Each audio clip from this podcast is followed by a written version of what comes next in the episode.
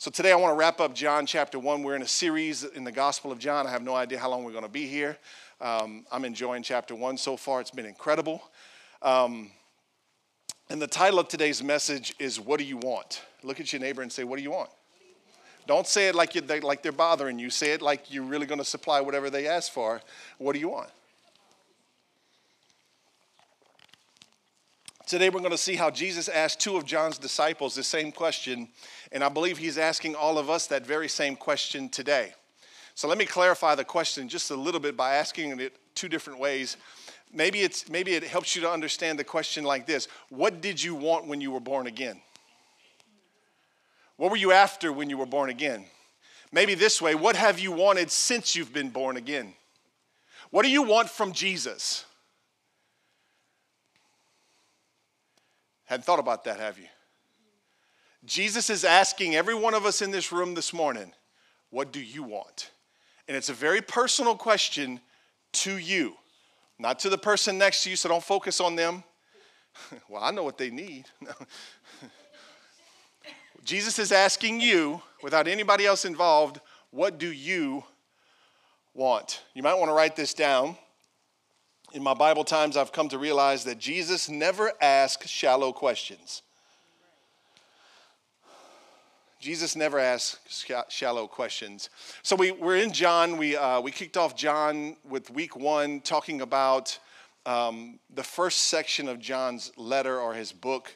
Uh, his, his book is written in sections, if you can cut it up that way. Uh, chapter 1, verse 1 to 18 is what's known as the prologue. It's the story to set up the rest of the book. And so I preached week one on just the prologue, the first 18 verses of, of John. And I, am going to tell you, it is absolutely critical to understand the first 18 verses of John to, to fully grasp and, and, and be able to consume and even process the rest of John. Like if you don't have John 1 to 18, you're going to get some goods. But like if you got John 1 to 18, like you really gonna get the goods. Because what John did is John put Jesus in his rightful place in 18 verses. He put Jesus at the beginning of creation. He was there before anything was created. And John just said to the religious folks around him and anybody who would read his book today that Jesus is supreme over all creation. If you don't get that, you don't have much. Okay. So there's the prologue, then it gets into Jesus' public ministry for about 10 or 12 chapters. Then it gets into Jesus' private ministry for several chapters. Then two chapters on the cross and the resurrection. And then chapter 21 is the epilogue where John puts a bow on the whole book, and it's incredible. So that's the way we're going to kind of travel through this book, and it's going to take us some time. So I encourage you to take notes, save your notes, go back and listen to something if you miss it. You ready? We're going to wrap up chapter one. John starts with describing Jesus as supreme over all creation. There from the beginning, God and He are one. John put Jesus and God together in a beautiful way. Uh, then John describes John, the other John. There's two Johns in chapter one and two. Well, there's two Johns. There's there's more than that, but in this chapter one, there's two John the apostle, the gospel writer, and then John the baptizer. Okay? So, John, the, the gospel writer, tells us about John the baptizer. Funny story, last Sunday after we were finished baptizing, we realized it was about 15 people. John Johnson comes up to me goes, You know, I might need to baptize more often. Because he was he did most of the dunking. He's you know, John the Baptist. And I was like, Yeah, swallow your pride, bro. So, I was like, yeah, no, repent. it's like, it wasn't because of you, boo boo. and so today I want us to see how Jesus deals with those who would follow him. And, and I want us to begin to look at his public ministry. Watch this. Jesus has a plan for every single person that would begin to follow him. Jesus is fully aware of who is following him and who is not. So don't think you're going to sneak around and get away with something. Jesus knows who's following him and who's not. Ah. And he knows when it's real and when it's not. Come on, somebody. So Jesus deals with two of John's disciples today, and he, he calls a few more disciples, and so we're going to look at that. Go with me to John chapter 1. I want to do a little bit of reading for you or to you in, in verse 35 to 51. Uh, follow along with me. The following day, John was again standing with two of his disciples. This is John the Baptizer. As Jesus walked by, John looked at him and declared, Look, there's the Lamb of God.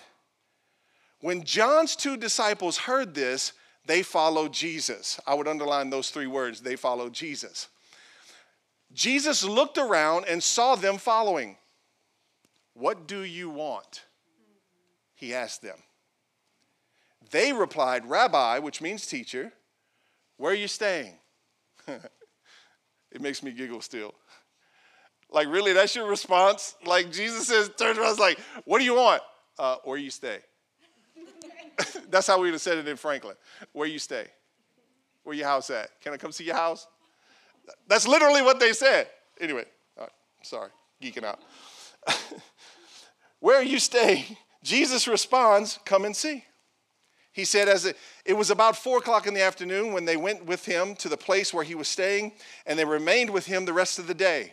Andrew, Simon Peter's brother, was one of these men who heard what John said and followed Jesus. Let me break in for a second. John, the gospel writer, is believed to be the other disciple of John the baptizer. There, there's enough historical proof and even literal, literal or literature proof that says that John the apostle or the gospel writer was actually the other guy. He just doesn't name himself. Caught that? Okay. So, heard, heard what John said and followed Jesus. Verse 41 Andrew went to find his brother Simon and told him, We have found the Messiah. Did I skip anything? Okay. We have found the Messiah, which means Christ. Then Andrew brought Simon to meet Jesus. Looking intently at Simon, Jesus said, Your name is Simon, son of John, but you will be called Cephas or Kepha, which means Peter. The next day, Jesus decided to go to Galilee. He found Philip and said to him, Come follow me. Philip was from Bethsaida, Andrew and Peter's hometown. It was a fishing village. They were all from the same fishing village. It would be kind of like Gaydon or even further down one of those little villages. Um, Philip, I'm just trying to make it practical. Philip went, went to look for Nathanael. Philip went to look for Nathanael and told him, We have found the very person Moses and the prophets wrote about. His name is Jesus, the son of Joseph from Nazareth. Nazareth? exclaimed Nathanael. Can anything good come from Nazareth? Come and see for yourself, Philip asked. Or Philip replied. And as they approached Jesus, I love the way Jesus deals with people. Now here is a, Jesus says this, now here is a genuine son of Israel, a man of complete integrity. I want to think Jesus was being a little bit facetious. I'm just saying. I just, but he could have been really serious. I don't know. But anyway, verse 48. How, how do you know about me? Nathanael asked. Jesus replied, I could see you under the fig tree before Philip found you. Uh oh. Uh oh. Then Nathanael exclaimed, Rabbi, you are the Son of God, the King of Israel. Boom, just like that. He went in Nazareth. Can anything good come from Nazareth? And Jesus said, I saw you under the fig tree. Oh my God, you're the Son of God, you're the Messiah. Just saying. I don't know how you read your Bible, but it seems pretty interesting to me. And Jesus asked him, Do you believe this just because I told you I, I saw you under the fig tree? You will see greater things than this. Then he said, I tell you the truth, you will see, you will all see heaven open and the angels of God going going up and down on the Son of Man, the one who is the stairway between heaven and earth. Father, thank you for your word. Thank you for scripture. Thank you that it is God breathed. Thank you for breathing these words onto paper. And God, thank you that these words are going to pierce even the hardest hearts today. Thank you that these words are going to give us life today. I thank you for your word. I don't take it for granted. It's valuable, so, so valuable. Pour into us everything that we need today in Jesus' name. Amen. So John is John the baptizer, week two, I talked about what's your point, what's your life pointed to. I would go back and listen to that if you weren't here. John, once again, is pointing to Jesus as the Lamb of God. And in doing so, his disciples get interested in Jesus and they begin to follow him. Uh, Jesus, Jesus notices them, turns around, asks the question, What do you want? Their answer is, Where are you staying? Such a simple question. I, I wonder if they were nervous when Jesus turned around. I wonder if they were like, uh oh, he saw us. Uh, what do you want? Uh, where do you stay? I don't know. And then Jesus' response is absolutely golden to me. He says, We'll come and see. And that's a characteristic of Jesus I hope you walk away with today. So Jesus is still asking what you want. What do you want today? Along with giving the invitation to come and see. So watch this. Look at me real carefully. Jesus is still asking the question. It's still on the table today. What do you want? That is still on the table today.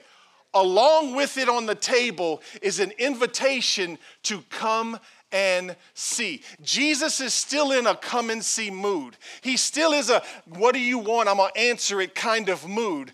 It's still on the table. Listen to me clearly. It's still on the table. He's still asking you and inviting you today. All right. So I want to I want to tackle the question. I want to tackle Jesus' invitation, and then I want to get into a few other things, and then we're going to wrap the message up. Okay? Sounds good? All right. Thank you. All right. Number one, what do you want? what do you want? In verse 38, Jesus looked around and he saw them following, and he says, What do you want? And they replied, Rabbi, where are you staying? I personally hate it when somebody asks me a question I'm not ready for because I have this fear of giving dumb answers. Anybody know what I'm talking about? Like I, I just I really hate to say something stupid. But unfortunately, I quite often say something stupid. Open mouth, insert foot. The Bible is, is 100% correct. If, if you're just quiet, you seem wise. like, like you're killing yourself when you open your mouth. Anyway, it's just me. But I feel like these guys were not ready to answer the question from Jesus that day. It seems to me from the scriptures and the way I interpret them that they were curious about Jesus. They had heard what John said about Jesus. Here's the Lamb of God. Wow, let's, let's go see. Let's, let's put our eye on him. Let's, let's check him out. Let's see if he's legit. Let's see if what John said is true about Jesus. I, I personally believe they were following Jesus more out of curiosity initially until Jesus turned and asked the question, What do you want?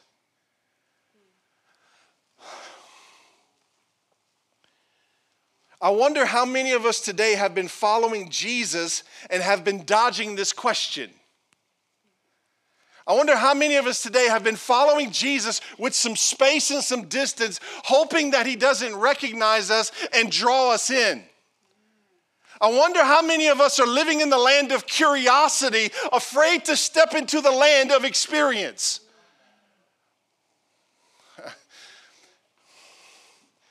And if you are following Jesus simply because you're curious, I'm going to encourage you to keep following him. Keep following him. Keep following, keep going after him. Slip up and get a little close. No. but it's such a simple question. My personal story is, is I was saved at 12 at, a, at, at the ABC camp in Richard, and, and, and one of the guys who was leading camp that year was, was talking about Jesus as a Savior and how he, he dealt with my sin and his blood washes away my sin. And if my sin wasn't washed away, I would spend eternity in hell. And at 12 years old, I was like, uh oh, this is real and I had, an, I had some emotions, I had some feelings, I had some knowledge that was getting dropped on me that Jesus was going to save my life if I would just surrender mine to His. And so I walked an aisle. We didn't raise hands in those days, we walked aisles. Like you got out in front of your buddies and that girl you was trying to impress, and you walked down the aisle, and you're like, oh boy, he's going to be a holy roller. Anyway, and so I did that at 12, and, I, and I believe I was born again, and I had an experience with Jesus that, that historically looking over my life, that was a turning point for my life at 12. Since 12, things have been increasingly changing in my life. I went from death into life at 12, but a lot of things have happened since 12. Jesus has been asking me the question constantly What do you want, Jamie? Sometimes he asks me this question What can I do for you? What do you need me to do today? And if I'll sit with him and answer that question, he'll meet me right there and something in my life will get transformed. That's my own experience. It's not a legalistic book of laws that I have to consume and understand before I can have a relationship. It's a come get a relationship and the law will be written on your heart. So I was saved and I, I only knew Jesus as Savior. If I'm being honest, like I just knew He was Savior. He's my Savior. That's how I, I knew Jesus. He's my Savior. And I didn't know Him yet as Lord, which is interesting because the Lord woke me up Wednesday night or Thursday night and said, You need to go read this verse. And I didn't know what it was for until last night. Go with me to Romans chapter 10, verse 9 and 10. It's not in you, it's not going to be on the screen. This is an, an insert. Sorry, Lisa, did it last minute. It won't bother nobody. You should be bringing your Bible anyway. Or quickly download the Bible app, whatever you want to. Romans 10, 9 and 10. It's, it's the famous salvation verse. It's part of the Roman road to salvation. Romans 10, 9 and 10. It's, it's another uh, uh, memory verse of mine. And, it, and the verse has radically changed my life. I want you to, I want I want to share something with you that the Lord showed me the other night about this verse, and then I'm to get right back into it. I think this ties together, uh, maybe. Um, Romans 10, 9 and 10 from the NLT, it says this If you, it's, it, listen to it carefully, if you, if you, if you openly declare that Jesus is Lord and believe in your heart that God raised him from the dead, you will be saved. Verse 10 For it is by believing in your heart that you are made right with God, and it is by openly declaring your faith that you are saved. Now, I've, I've known it that way. Lord wakes me up the other night, and says, Go to your room, read, read Romans 10. I got something for you. I said, Okay. I was already in bed. But I know if I don't listen to him, I don't sleep. So in order to go to sleep, I listen to him. Y'all caught that? That's like a major principle right there. Just, just telling you.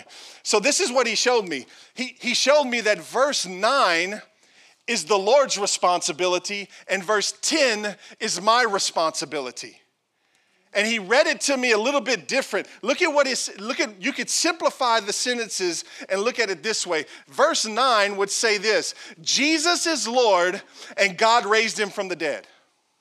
Could you not say that? Would that not be a simplified sentence that Jesus is Lord and God raised him from the dead? That's God's responsibility. Verse 10, you could simplify it and it would say this, believe in your heart and openly declare your faith. What's God's responsibility? To make Jesus Lord and to raise Jesus from the grave. What's my responsibility? To believe in my heart and to openly declare.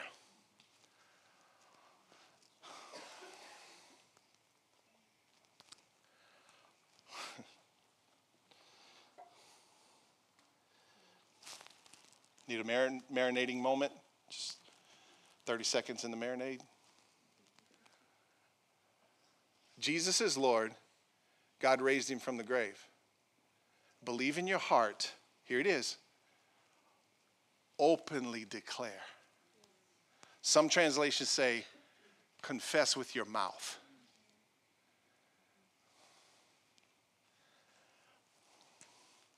It's time to stop being a closed mouth Christian. It's time to start declaring what Jesus has done. It's time to start declaring that Jesus is Lord. So, whether we realize it or not, Jesus has always and will always be Lord. Amen? So, I started following Jesus. And from time to time, he would ask me the questions What do you want? What can I do for you? And when I would answer, Jesus would always meet me right where I was. I want you to catch this real quick. Jesus is not afraid to meet you where you are. He is absolutely not afraid to meet you where, in your ugliest, snottiest, crying your eyes out moment, in your darkest hour, Jesus has the authority and the desire to meet you right where you are. He will meet you happy. He will meet you sad. He will meet you broke. He will meet you rich. He will meet you depressed. He will meet you full of joy. He will meet you anxious. He will meet you at peace. Jesus has no issues meeting people where they are. Did you hear that this morning? He has no issue meeting you where you are. He has no issue walking into your life, even in your darkest area of sin. Jesus has met me in my darkest place ever. If he wouldn't have come and met me there, I may still be there today. He loved me enough to step into my filth and meet me right there and bring me out. Jesus is not afraid to meet you where you are. So he's asking the question to these two guys that are following him. He says, What do you want? And they give this silly response, Where are you staying? Jesus never says nothing or anything about their response. He doesn't correct their response. He doesn't take, okay, time out. You could have asked a better question. He doesn't do that. What does he say? Come see. Can you see the heart of Jesus in that statement? Come see. It's an invitation to come and see. Just come see. He's on the fly. Jesus is walking. Notices two guys following him. He looks around. He goes, Hey, what you want? Where you staying? That was a dumb question. Uh, come see. And they follow him to his house at four o'clock in the afternoon, which is important.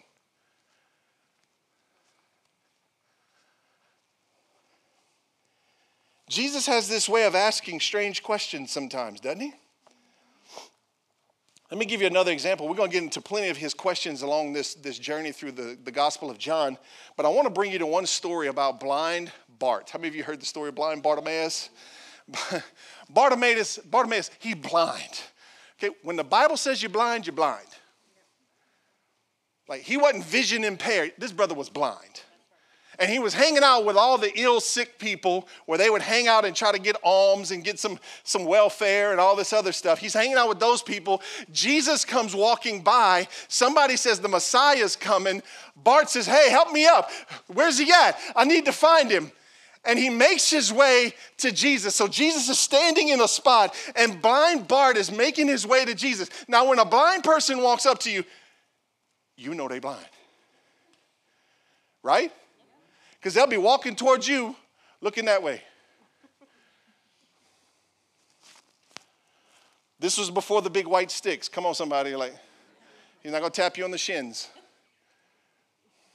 I'm not picking on blind people. I'm just, I'm just trying to get you to understand something real quick. That, that he, he was coming to Jesus blind. Everybody and their mama knew Bart was blind. Bart walks up to Jesus, and Jesus asks one of the craziest questions ever what do you want me to do for you? It's like, duh, the brother's blind. Jesus asked him, What do you want me to do? Jesus is non assuming. Why would Jesus ask a blind man, What does he want? Jesus never asked shallow questions. What do you want? His response, uh, I want to see. Can I see? Your faith has made you whole. Sometimes I believe Jesus asks us questions for us to discover what's inside of us. Sometimes Jesus asks us questions for us to begin to discover what's inside of us. Because when you're asked a question and you prepare yourself to answer, if you have time to prepare, what comes out of you reveals what was in you.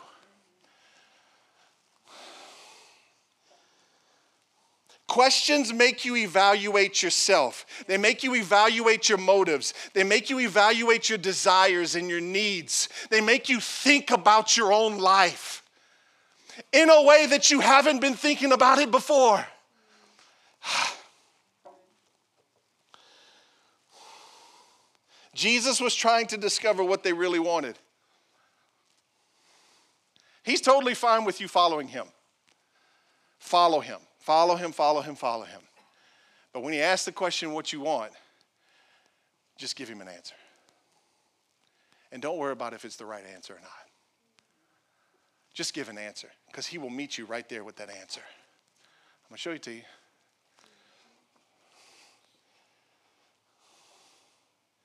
You see, if Bart came to Jesus to see, he must have first believed that Jesus could have healed him if John and Andrew started to follow Jesus, they must have believed something about Jesus enough to follow him.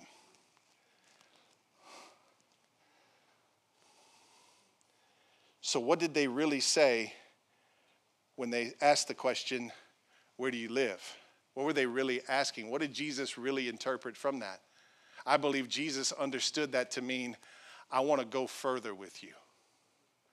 I believe what Jesus heard was, I want to come hang out with you. Where are you staying? Like, I want to come into your place. And when somebody wants to come to your house, they usually want to hang out with you for some reason. Amen? Or are they trying to get something from you? You know, that's them kin folks. You got to watch them. But eh, I think Jesus saw their desire was to get close to him, even though their answer was awkward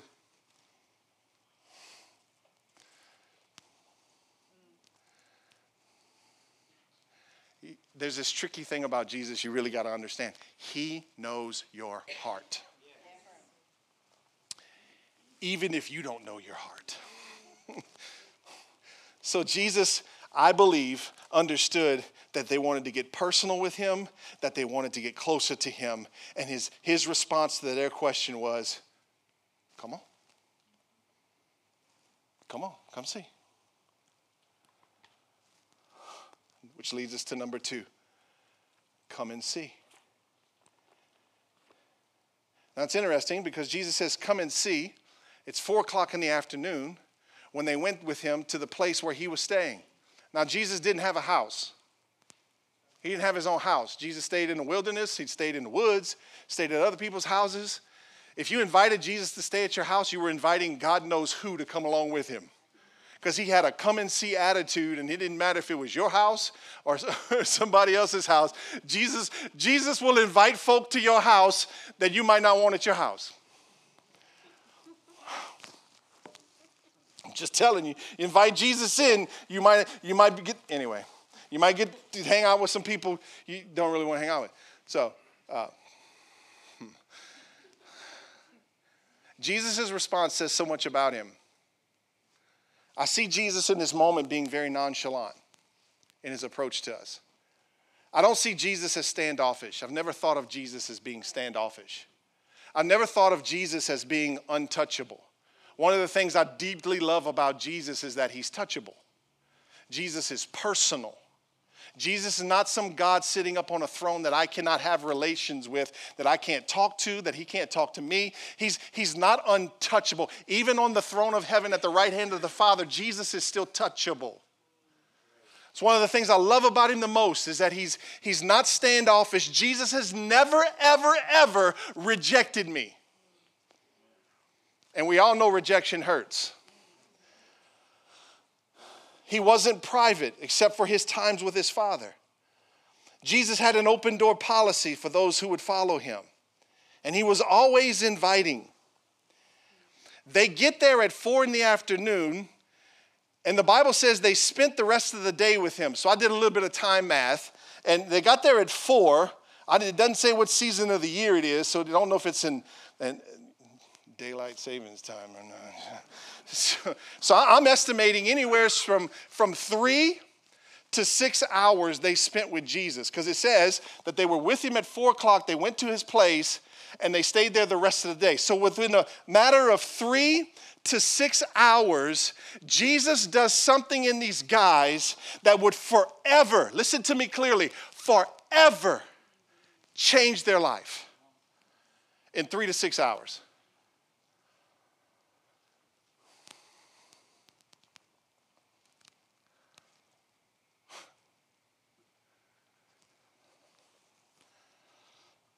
Write this down. Big encounters can come in short moments with Jesus. Don't ever underestimate a short encounter. Because you see, the enemy's slick. He'll convince you that you got to be with Jesus six hours a day in the Word, praying in tongues for three of those hours, writing down scripture for another three hours, only to experience Him. Now that's great. If you can spend six hours a day in word and prayer, buddy, go for it. like, get you some. but listen to me. Don't ever underestimate five minutes in Jesus' presence. Don't ever underestimate a second in Jesus' presence. Don't ever underestimate a place that Jesus can meet you. He's met me on the road on 190 with this jacked up traffic. He met me there. He met me on an interstate going through Jennings and told me to back up from the car in front of me because the, something was about to happen and the tailgate on the trailer flew off. And if I'd have been 10 foot closer, it'd have come through the windshield and killed me and my wife. Don't ever underestimate where and when and how long you can get an encounter from Jesus. You want to go four hours, bro? Go four hours. like, get you some, but don't underestimate five minutes. But there's a big difference here. Jesus said, Come and see. They had a choice to make. Are we gonna go and see? Or are we just gonna follow from behind? Act like, nah, we're good. We're good. I'll just, I was, what do you want? I just, I, nothing, man. I'm just going to the grocery store. Like, why are you sweating me, Jesus?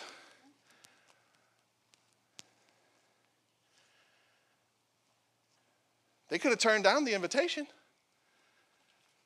Right? Just like we can turn down the invitation.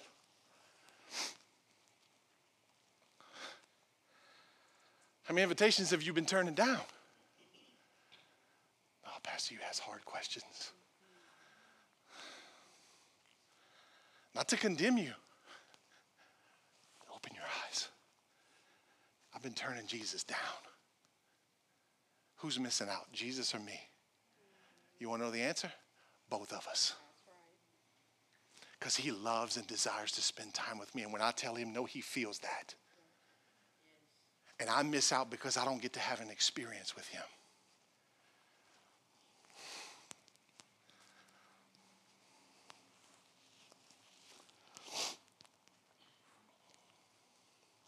After only a few hours, something shifts in these guys so hard that their whole life changed. Listen to this their whole life changed. They quit their job. They left their convenience. They dropped their plans. They gave up their dreams. They gave up their ambitions. They gave up their life goals. They gave up what other people expected of them. They dropped everything and they followed Jesus.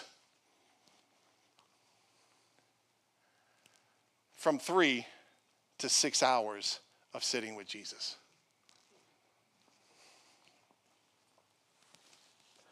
You see, they met Jesus and they had head knowledge. They knew what John said about Jesus, they had intellectual knowledge of Jesus.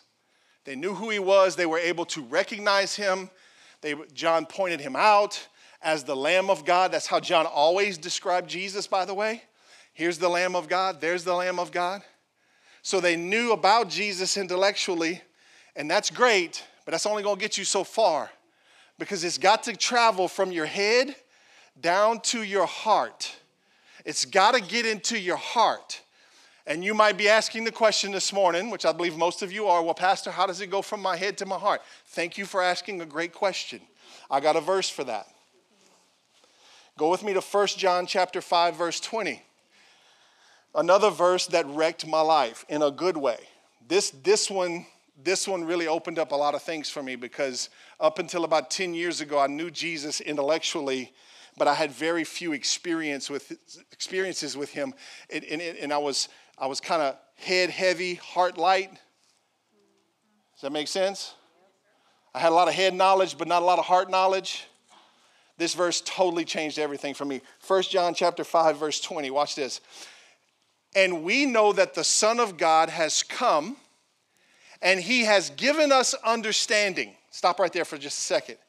When you were born again, you went from spiritual death into spiritual life. You were spiritually dead, which means you couldn't understand God. Catch that? So you had no understanding. But when you were born again, Jesus gave you the ability to understand what you didn't understand before.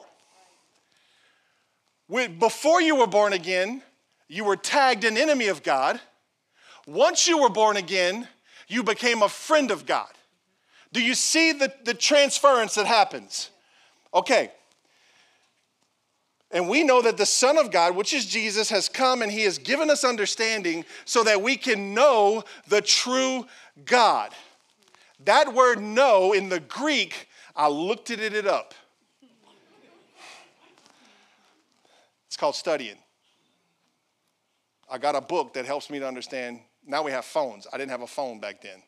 They work too slow. I had a book, and, and it was it was it was uh, um, what's that thing called?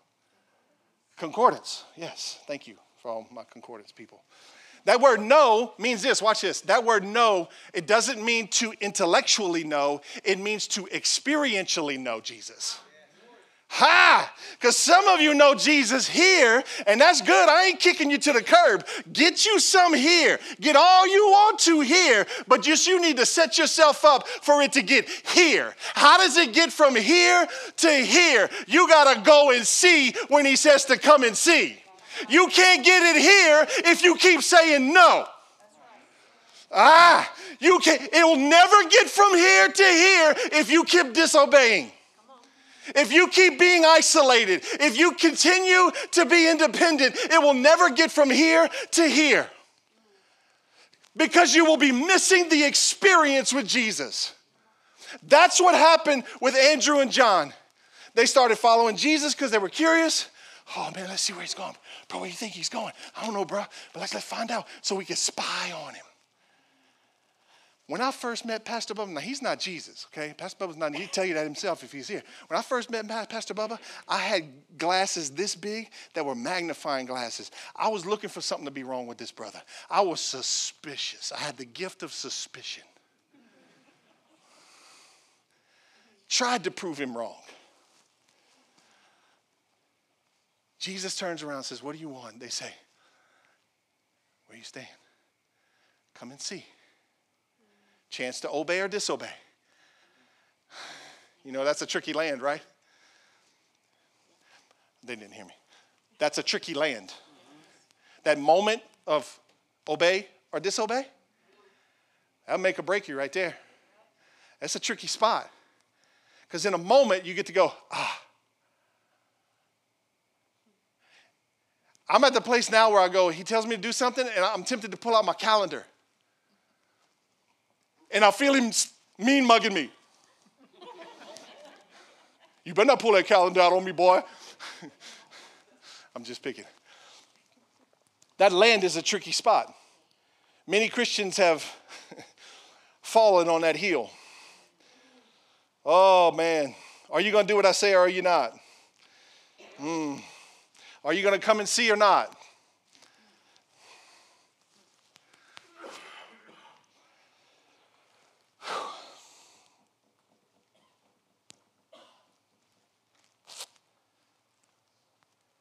Because they went to Jesus' house at four o'clock in the afternoon and they sat with him for three to six hours, I don't know.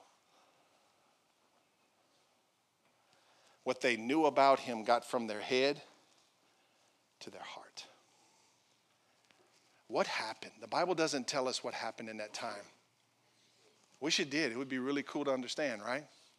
Be really cool to read what Jesus talked about, what he told them, because I'd be like, man, I could, I could relate or I could not relate, and but the Bible doesn't tell us what happened at Jesus' house.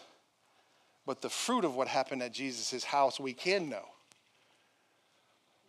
And the fruit was that whatever they experienced at Jesus' house changed their life forever. The greatest evidence of being born again is a changed life, not changed words. Religious speech will get you talked about. Come on, somebody. In the wrong church. Anyway, um, what happened? What happened in this moment with Jesus? Well, we do know it went from head to heart. How it got there, we don't know. But I can tell you what they probably learned in that moment. Because it's the same thing you and I will learn if we'll go spend time with one another. You ever meet somebody new and want to be friends with them? And the only way to become friends with them, well, it's still true. The only way to become friends with them is to meet with them in person. You're not real friends on social media. Y'all heard? you got to go spend time. What do you discover when you spend time with somebody new? You discover a lot. If you go to their house, you may discover things you don't want to discover.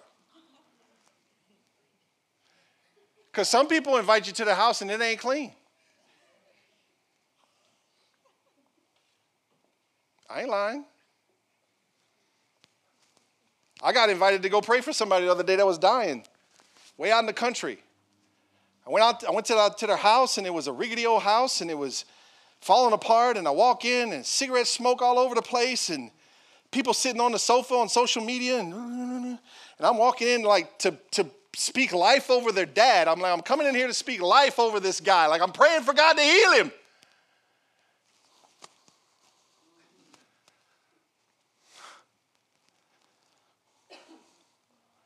In the moment that they spent with Jesus, they discovered his attitude, they discovered his gentleness or the lack thereof. They discovered some mercy or the lack thereof. They discovered his love by how he asked questions and how he engaged with them. That moment with Jesus, where Jesus became real personal to them, is when they discovered how much he actually loves me, loves me. Because it's in those moments when you sit with Jesus intimately that you have this encounter where love comes flowing across the table and it fills your heart up. And it breaks the lie that nobody loves you. And when you see, you get good at sitting with Jesus and you get good at staying filled with his love and having that moment with him, you don't need nobody else to affirm you or confirm you. You don't need nobody else to love you. You don't need anything from the world to try and satisfy you. You're already satisfied.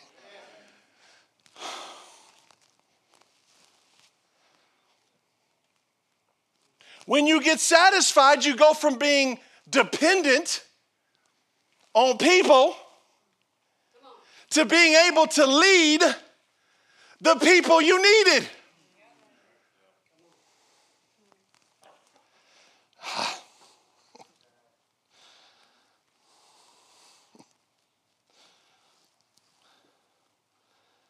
It changed something.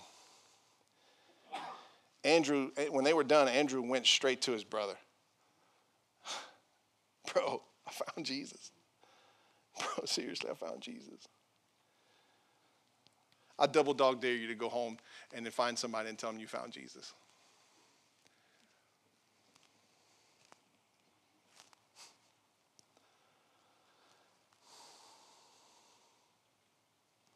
You see, Jesus desires to spend time with us because he knows what comes with one moment with him. And he knows what that can do to us.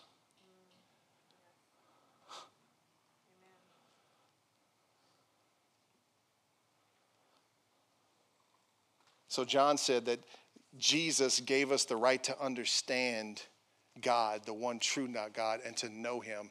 The rest of that verse, verse 20, says this And now we live in fellowship with the true God because we live in fellowship with his son, Jesus Christ. He is the only true God, and he is eternal life. What do you want? Come and see. Let me give you four ways of coming to Jesus found in, in John chapter 1. Four ways of coming to Jesus. You ready? Number one, Andrew and John came because came to Jesus because of the preaching of John the Baptizer. So preaching is good. Let me rephrase that. Good preaching is good. they got some people preaching some jacked up stuff. Andrew and John came at the preaching of John the Baptizer. That whole thing happens. They're forever changed. It was a kind of experience that would cause them to quit their careers and follow Jesus full time.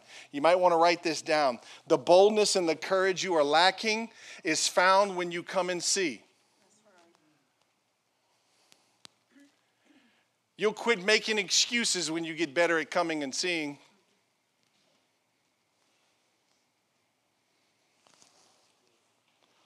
Number two, Peter came to Jesus because of the witness of his brother. Peter was a blessed man. His brother loved him enough to tell him about Jesus. Because you see, when you have an experience like this with Jesus, you got to go tell somebody. You can't keep it for yourself. It's meant to come out of you, not remain in you. The, Andrew loved Peter enough, or Simon enough, to go and tell him about Jesus. And then so Peter comes, he's, he, he comes and he goes, Okay, I'll go meet Jesus. And he meets you, and he has an encounter with Jesus, which is even shorter than his brother's encounter with Jesus, that caused him to have the same response that his brother did. He didn't get three to six hours, he got a couple minutes with Jesus, and Jesus revolutionized his life. Peter walks up, Simon walks up, and Jesus goes, You about to get a name change, bro. Your new name is Rock. I think he misunderstood it for a little while. So Peter has this unique experience with Jesus the first time, and he's forever changed. Write this down. Our church would double in size if every one of you would tell your loved ones about Jesus. Amen, Pastor Jamie. Amen. Yeah. If everybody yeah, preach. Preach, preacher.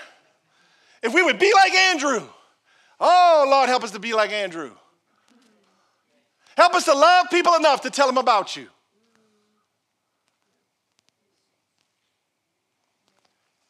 I refuse to be an entertainment center. I refuse to save people to entertainment. If this is the pace that we grow at, this is the pace that we grow at. But I'm telling you right now, if you'll get better at coming and seeing and sitting with Jesus, your mouth will open the right way and you'll start inviting people to come to Jesus. Watch this, let me clarify this for a minute. Invite, we always invite people to Jesus first. Because let me bust your bubble. Our Savior's church is not Jesus. It didn't hang on a cross. We got a cross, but it didn't hang on a cross. It never shed no blood for you, but Jesus did. We always invite people to Jesus first. Now, for some of you that are new and you don't know how to invite people to Jesus, or you're not comfortable inviting people to Jesus, then I would say invite them to church. I would even step out on the limb and say invite them to our church. Because we ain't selling nothing else but Jesus. I can, I can be confident in that. I know where my heart is with Jesus. I've come and seen long enough that I'm confident that, hey, we're, we're pushing Jesus around this place. Even in the children's church, we're pushing Jesus. Come on, somebody. Ain't no lollipops and, and, and fruit drinks. It's, it's Jesus. Come on. We always invite people to Jesus first. I'm longing for the day when you're going to open your mouth and start getting folks saved at your places and then they're going to tag along with you to your church? Already saved? Let me clarify one more thing. It's not my job to reach the lost in this city. Not as a pastor. As a Christian, it is. I'm a Christian, I'm a pastor. My job is to equip you and you and you and you and you to go and reach the lost. And then to make disciples. Yeah. Yeah, sounds good on Sunday. it doesn't play well on Monday, though.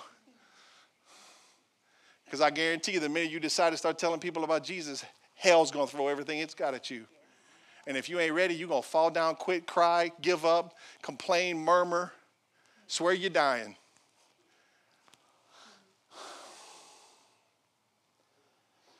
Peter came to Jesus because his brother told him about Jesus. Number three, Philip came to Jesus. This one's really cool as a direct call of Jesus. Which tells me that folks can get saved outside the church. Folks can even get saved without you. Jesus still meeting people every day.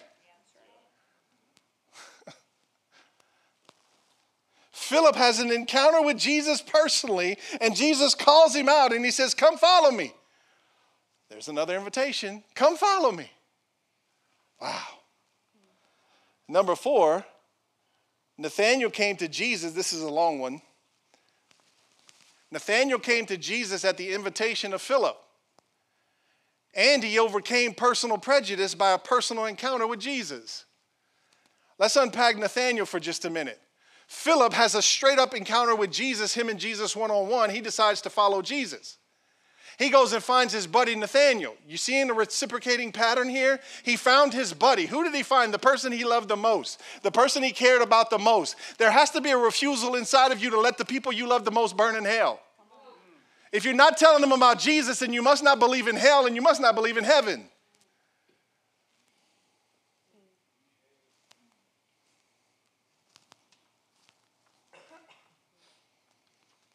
Philip loved Nathanael enough to tell Nathanael about Jesus. Nathanael had a prejudice. Nazareth? Anything good come out of Nazareth? You can replace that with a lot of things. A black man? Can anything good come out of a black man? Mamou? Can anything good come out of Mamou? Whatever his prejudice was, he had a prejudice and he didn't want to believe that Jesus could have come from that place. So he had a set up wall or a set up understanding that Jesus could either be this or be that.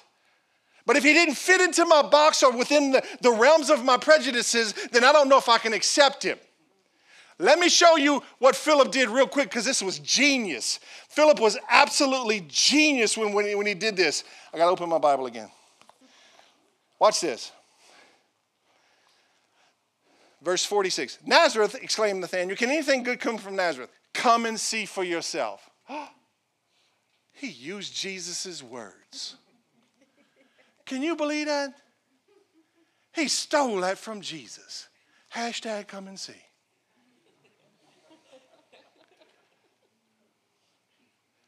As they approached, uh oh, he went.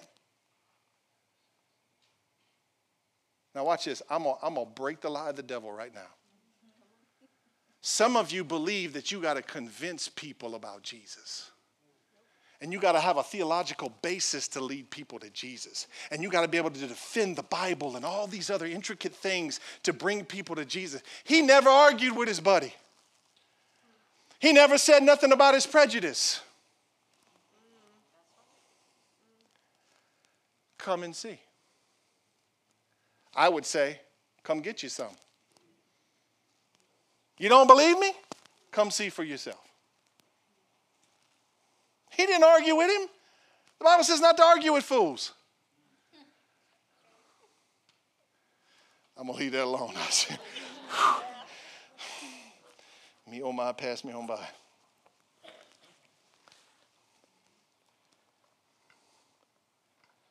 As they approached, Jesus said, Now here's a genuine son of Israel, a man of complete integrity. How do you know about me? Nathanael asked. Jesus replied, I could see you under the fig tree before Philip found you. What did Jesus just tell him? I've had my eye on you for a while. What happened to Nathanael? His prejudices had to leave the building because he had an experience with Jesus.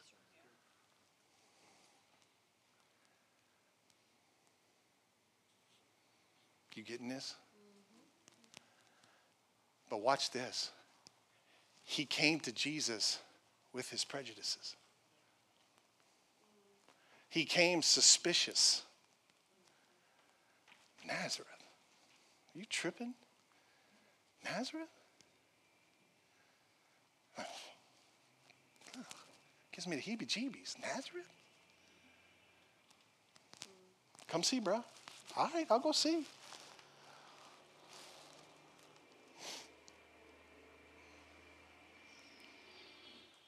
He walked in with his prejudices, but he didn't walk out with them. And Jesus says something to him that I think is phenomenal.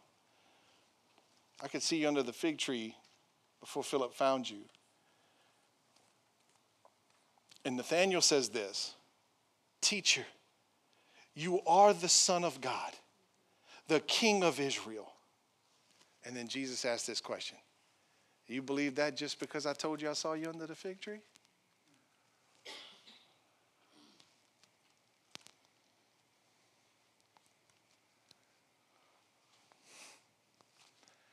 Jesus knows how to get our attention.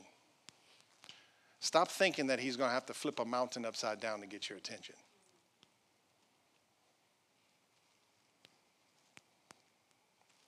Stop thinking that it has to be this major event for you to come to Jesus. You want to know how small it is? It's as small as a decision. Just like some of you are getting ready to decide what you're going to eat for supper, I mean, for lunch. We're not going to have the dinner lunch debate. We're not going to do that. So write this down. The prejudices and barriers that are keeping you from accepting Jesus are not as big a deal as you might think they are. The prejudices and barriers that are keeping you from accepting Jesus are not as big a deal as you might think they are. He thought it was so important where Jesus came from until he met Jesus and he realized it don't matter where he came from.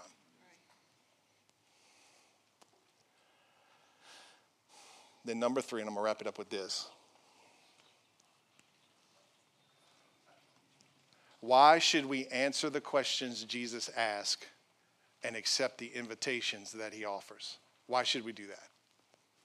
What is there to gain?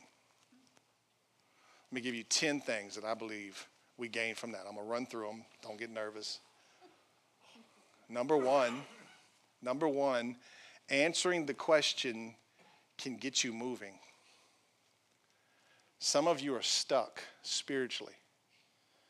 And I'm not saying that to condemn you or to accuse you. The enemy's job is to do that. I'm saying that to you to, for you to recognize that you are spiritually stuck. How do you know if you're spiritually stuck?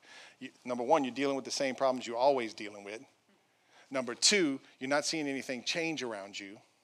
Because when you're stuck in the mud, you get the same scenery over and over and over again. Catching that? So, by answering the question that Jesus asked me, it can get me moving no matter what my answer is. Number two, answering the question re engages the conversation with Jesus. I don't know if you're like me, but I've got friends, and I've got a few friends that I'm really, really close to. I don't have many best friends, but I do have some. There are some people that have tolerated me over the years, and, and, and they're my besties.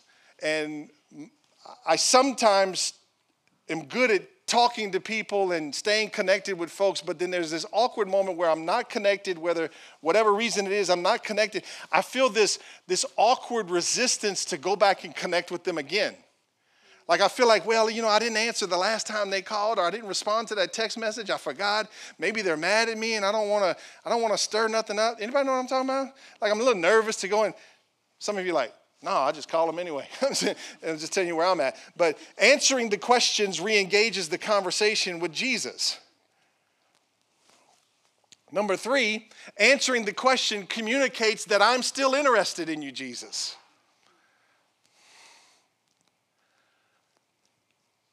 I'm still interested.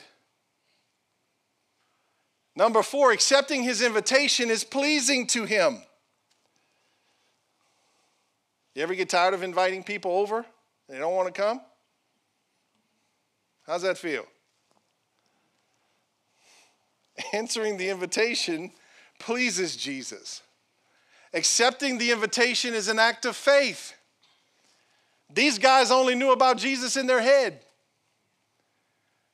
They didn't know where he he could have brought them to the hood. They had a hood back then.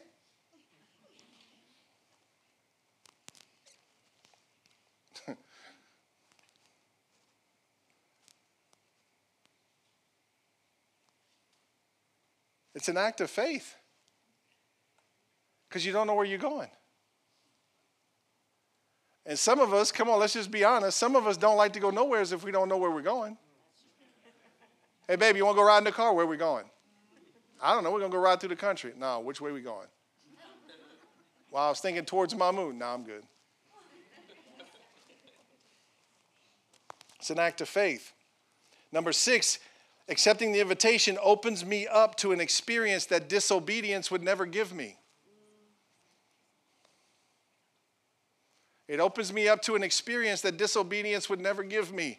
Number seven, it gives me the chance to see how he treats me.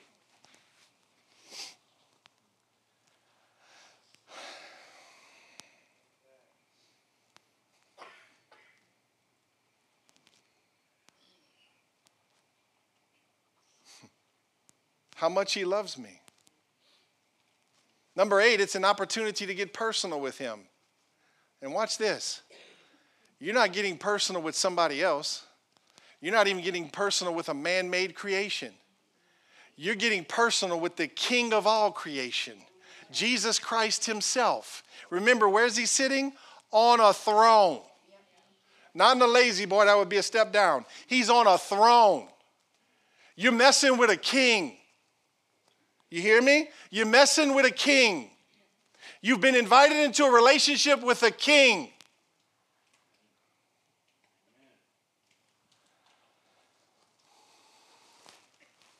Number nine, my soul will be satisfied.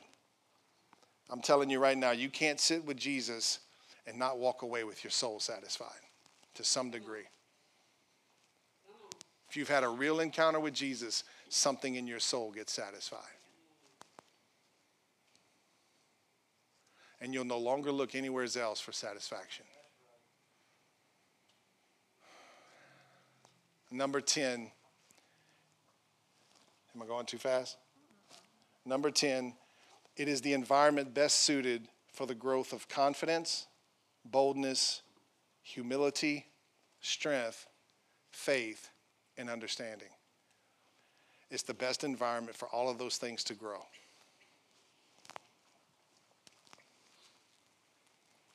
So Jesus is asking the question today what do you want?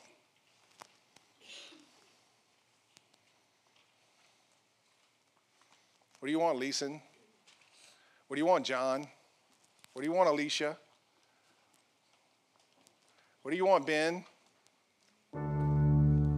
Casey, what do you want? Dean, what do you want? What do you want? That's what he's asking. What do you want?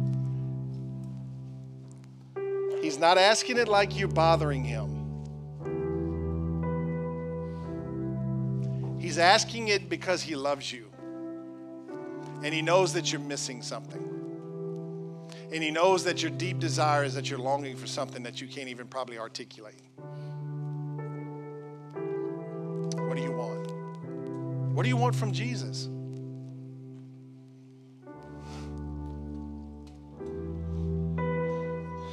His invitation is still on the table to come and see.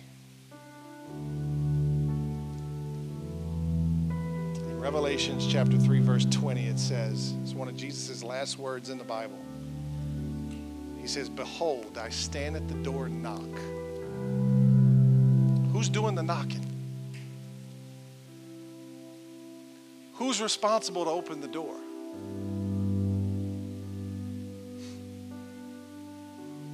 Boy, if you'll open that door, He'll come in with you and dine with you and you with Him. Some of you are worried about what's behind the door. Some of you are worried that Jesus might see what you think you're hiding behind the door.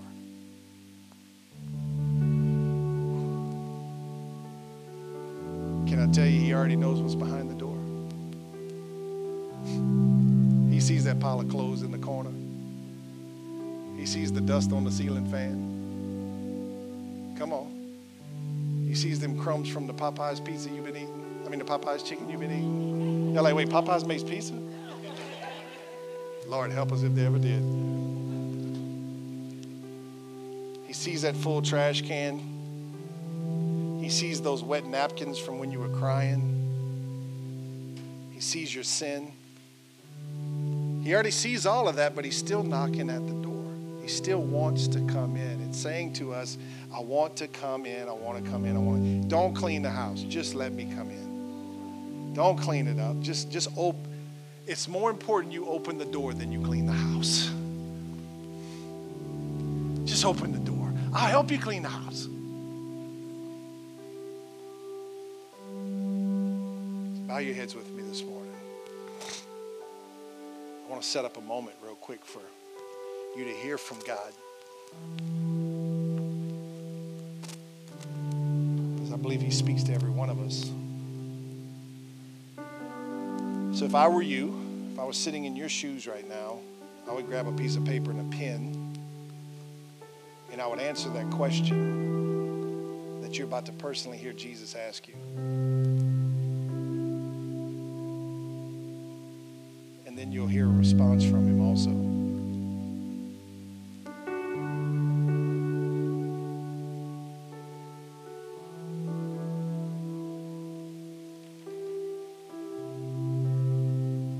Start praying and then you have a song?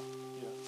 I'll start praying and then they can play that song and you can um, sit there in a type of meditation and hear hear what Jesus is saying. This is the perfect environment for him. That last song, I felt heaven come into the building. And oh, by the way, some of you were healed in that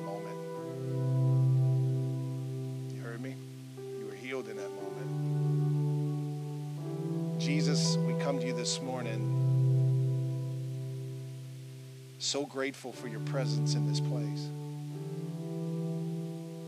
You are so good at being with your people. You're perfect in all of your ways. You're gentle and kind at heart. You're gracious, not coming in to scare us.